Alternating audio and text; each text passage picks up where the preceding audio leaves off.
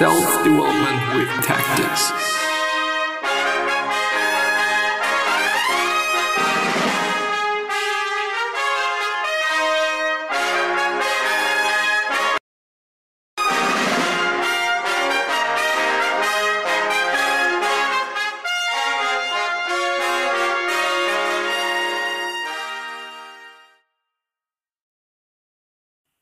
So, hello and welcome back to another episode of the Self Development Tactics podcast.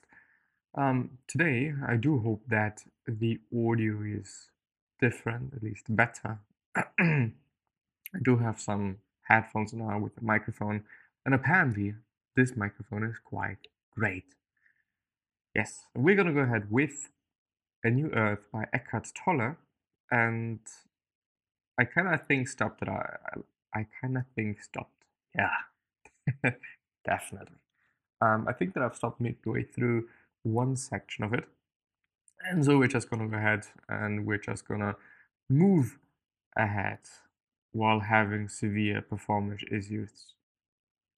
Anyway, the joy of being, which is the only true happiness, cannot move, or I'm sorry, cannot come to you through any form possession, achievement, person, or event, through anything that happens. That joy cannot come to you ever. It emanates from what? It emanates from the formless dimension within you, from consciousness itself, and thus is one with who who you are. Why can't I read today? Why can't I fucking read today?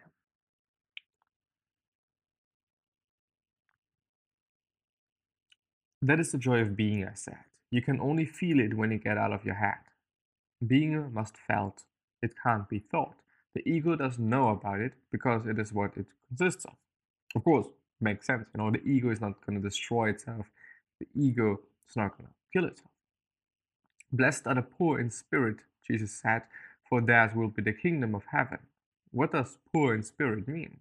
No inner baggage, no identifications, not with things, nor with any mental concepts that have a sense of self in them. And what is the kingdom of heaven? The simple but profound joy of being that is there when you let go of identifications as you become quote unquote poor in spirit. Ancient sages of India called Ananda the bliss of being. Many poets and sages throughout the ages have observed that true happiness I call it the joy of being, is found in simple, seemingly unmarketable things. Most people, in their relentless search for something significant to happen to them, consciously miss the insignificant, which may not be insignificant at all. The philosopher Nietzsche, German philosopher Nietzsche, which is actually a pretty interesting one, and I do like some of his quotes and some of his stuff. Um, continuously no where did I stop? Um, in a rare moment of deep stillness, wrote, quote unquote, for happiness, how little, what, how little suffices for happiness. The least thing preciously, or precisely, the gentlest thing, the lightest thing, elicits a rustling, a breath, a whisk, an eye glance. Little maketh up the best happiness. Be still. Why is this the least thing that makes up the best, quote unquote, happiness? Because true happiness is not caused by the thing or event.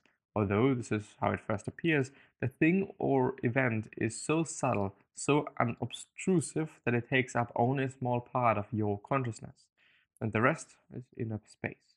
Consciousness itself, unobstructed by form, inner space consciousness, and who you are in your essence are one and the same. In other words, the form of little things leaves room for inner space, and it is from inner space, the unconditioned consciousness itself, the true happiness, the joy of being emanates. Period. A new earth, suffering. Once again, we're talking about suffering.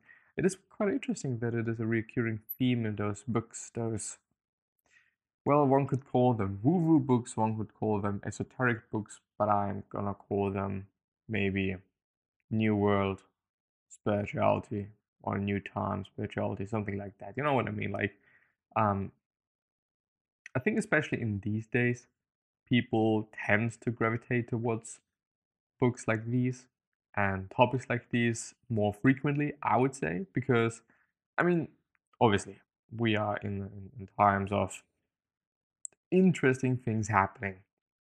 And so I guess this might just be reason enough. A new earth, a suffering. Suffering drives you deeper. The paradox is that suffering is caused by identification with form and erodes identification with form. A lot of it is caused by the ego, although eventually suffering destroys the ego, but not until you suffer consciously. Suffering has a noble purpose. In the evolution of consciousness ends the burning up of the ego. The fire of suffering becomes the light of consciousness. The truth is that you need to say yes to suffering before you can transcend it. If the egoic earth drama has any purpose at all, it is an indirect one.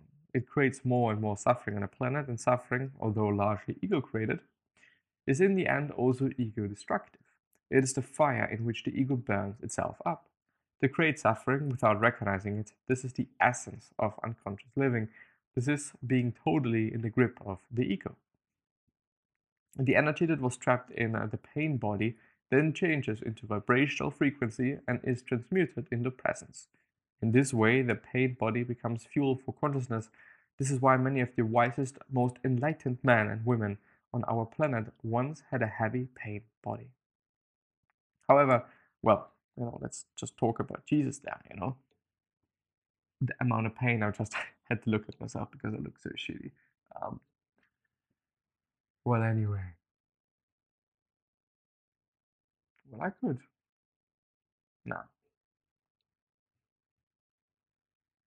Anyway, um, Jesus, yeah, on the cross, which definitely was a painful experience and definitely was suffering.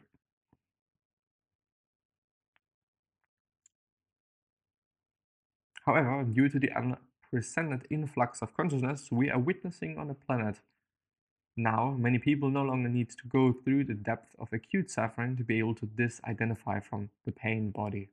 When you can't stand the endless cycle of suffering anymore, you begin to awaken. Which I think just totally makes sense. You know, if you're in a place, in a space, in um, when you're doing something and you just hate it, you don't like it, you don't want it to continue, well, of course, you're going to do something about it. You know, subconsciously, consciously, whatever it might be, but you're gonna do something about that. Period. Fucking period. A new earth surrender.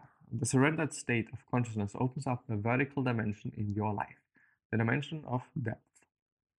Something uh, will then come from forth, I'm sorry, from that dimension into this world, something of infinite value that otherwise would have remained unmanifested. Some people who surrender to several limitations become healers or spiritual teachers. Others work selflessly to lessen human suffering or bring some creative gift into this world. Yielding means inner acceptance of what is, and you're open to life. Resistance is an inner contraction, a hardening of the shell of the ego. You are closed. Whatever action you take in a state of inner resistance, which we could also call negativity, will create more outer resistance and the universe will not be on your side. Life will not be helpful if the, if the shutters are closed, the sunlight cannot come in. It is only through surrender that you can align yourself with the return movement, the journey home, which I don't know if I'm taking it correctly, but what I thought about immediately was when you are in a negative state, when you are feeling bad, when you are feeling um, a certain negative emotion. You know, it doesn't necessarily matter what it is, but one most often indeed kind of just crawls together and, and kind of goes into this um, embryo position type thing and, and just is not talking to anybody, is just completely cold and so on, which is kind of making it even worse. And I know it myself, and I've been in this position myself, and it is fucked up. It really is, you know. You yourself just already being in a bad mood or in a bad state. What's going on now? You're only making your life even worse by just staying this cold blooded, um, emotionless being. Instead of, okay, um, I'm feeling bad, I'm definitely not feeling good, there are certain uh, negative emotions that I'm feeling. Maybe you don't even know what emotions they are. This could also be the case. Like, I, I do not want to say that we all know ourselves so well. Unfortunately, not the case, but um, we can do something about it. We have response ability. We have the ability to respond. I do think, by the way, that if you dissect the word responsibility into those two sections, it becomes way better. I think responsibility has such a negative connotation.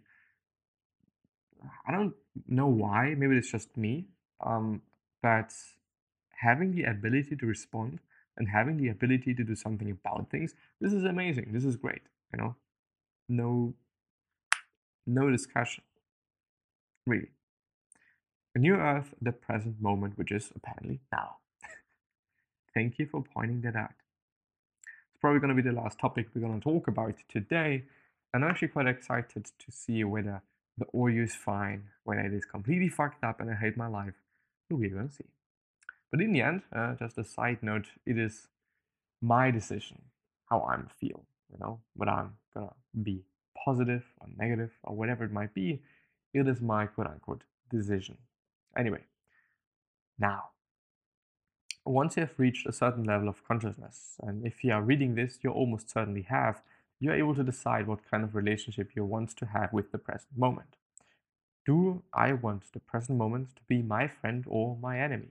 The present moment is inseparable from life, so you're really deciding what kind of a relationship you want to have with life. Once you have decided you want the present moment to be a friend, it is up to you to make the first move.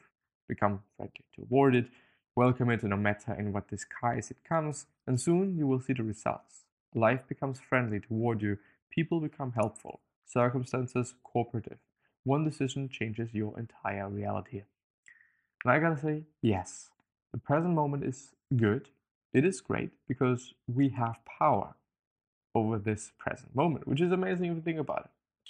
The most important, the primordial relationship in your life is your relationship with the now, or rather, with whatever form the now takes. Uh, takes it to say what is or what happens, what is reality, whatever is. Buddha called it tathata, the suchness of life, which is no more than the suchness of this moment. The decision to make the present moment into your friend is the end of the ego. The ego can never be an, in alignment, I'm sorry, with the present moment, which is to say, aligned with life, since it is since its very nature completes it to ignore, resist, or devalue the now. Time is what the ego lives on. The stronger the ego, the more time takes over your life. Almost every thought you think is then concerned with past or future, and your sense of self depends on the past for your identity and on the future for its fulfillment. Fear, anxiety, expectation, regret, guilt, anger are the dysfunctions of the time bound state of consciousness. In other words, you aren't ever fully here because you're always busy trying to get elsewhere. Which, you know, there is some quote about that. I don't know whom it is. I don't even know the quote, but I know that there is some quote like saying, okay, if you're always somebody else, somebody else, then you're never gonna fully be here, which just totally makes sense if you think about it. But yeah, um, it is something that I'm still struggling quite a lot with. Um, being present and living in the now without always thinking about future events, thinking about things that might be happening in the future, was often being something that um, I don't necessarily look forward to. And this made me and is still making me miserable. Certain days it is, of course, worse. Some other days it is not that worse.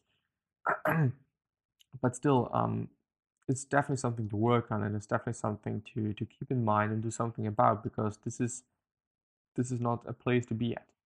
Really not. It's gonna make you feel really shitty. Um, the seeing is the arising presence. The moment you see the dysfunction, it begins to dissolve some people laugh out loud when they see it. This, with the seeing comes the power of choice, the choice of saying yes to the now, of making it into your friend. Everything seems to be subject to time, yet it all happens in the now. This is the paradox. What the future holds for you depends on your state of consciousness. Now, time, that is to say, past and future, is what the false mind made. Uh, made self, I'm sorry. The ego lives on and times is and time is in your mind. It isn't something that has an objective existence out there. It is uh, it is a mind structure needed for sensory perception, indispensable for practical purpose, but the greatest hindrance to knowing yourself. Times the horizontal dimension of life, the surface layer of reality. Then there is the vertical dimension of depth, accessible to you only through the portal of the present moment. So instead of adding time to yourself, remove time. The elimination of time from your consciousness is the elimination of ego. It is the only true spiritual practice. Being present is always infinitely more powerful than anything one could say or do. Although sometimes being present can give rise to words or actions. Which probably is something about, you know, negative thoughts, negative actions, whatever it might be, but it is still great to be present. And by the way, I don't know how I came to this conclusion or this thought, but when I'm drinking, you know, and I tend to really drink a lot when I'm drinking, you know, which is kind of the, um, you know, I'm always living in extremes. Either I'm not drinking anything, and I'm sticking to it, I really am, or I'm drinking quite a lot. You know, both sides, um, well, the drinking a lot side is not ideal. The uh, not drinking anything side is just completely fine, and it depends on your beliefs and how you think about things. But um, always when I'm really drunk, I am really present. Maybe just because I'm I'm having to deal with me feeling not that well maybe it's because I just feel the moment. And I do think this exemplifies a claim um, that drugs do have good sides. Um, I think they have, for really quite a long time, been used to, um, well, been used to using them in a way that is beneficial to the body, to the mind, to the person that is using them. Um, whether we're talking about ayahuasca, whether we're talking about some other drug, but I think that um, indeed you can use it in a great way. Of course, there's going to be downsides. Of course, there's going to be the next day you're feeling shitty. Of course, there's going to be some drawbacks, but this just only makes sense because, you know, why should that be something that's only having upsides? Like, it's not going to happen. It really is just not going to happen. Anyway, um, I'm gonna see you next time. I do hope that you've liked it. And um, with that being said, bye bye.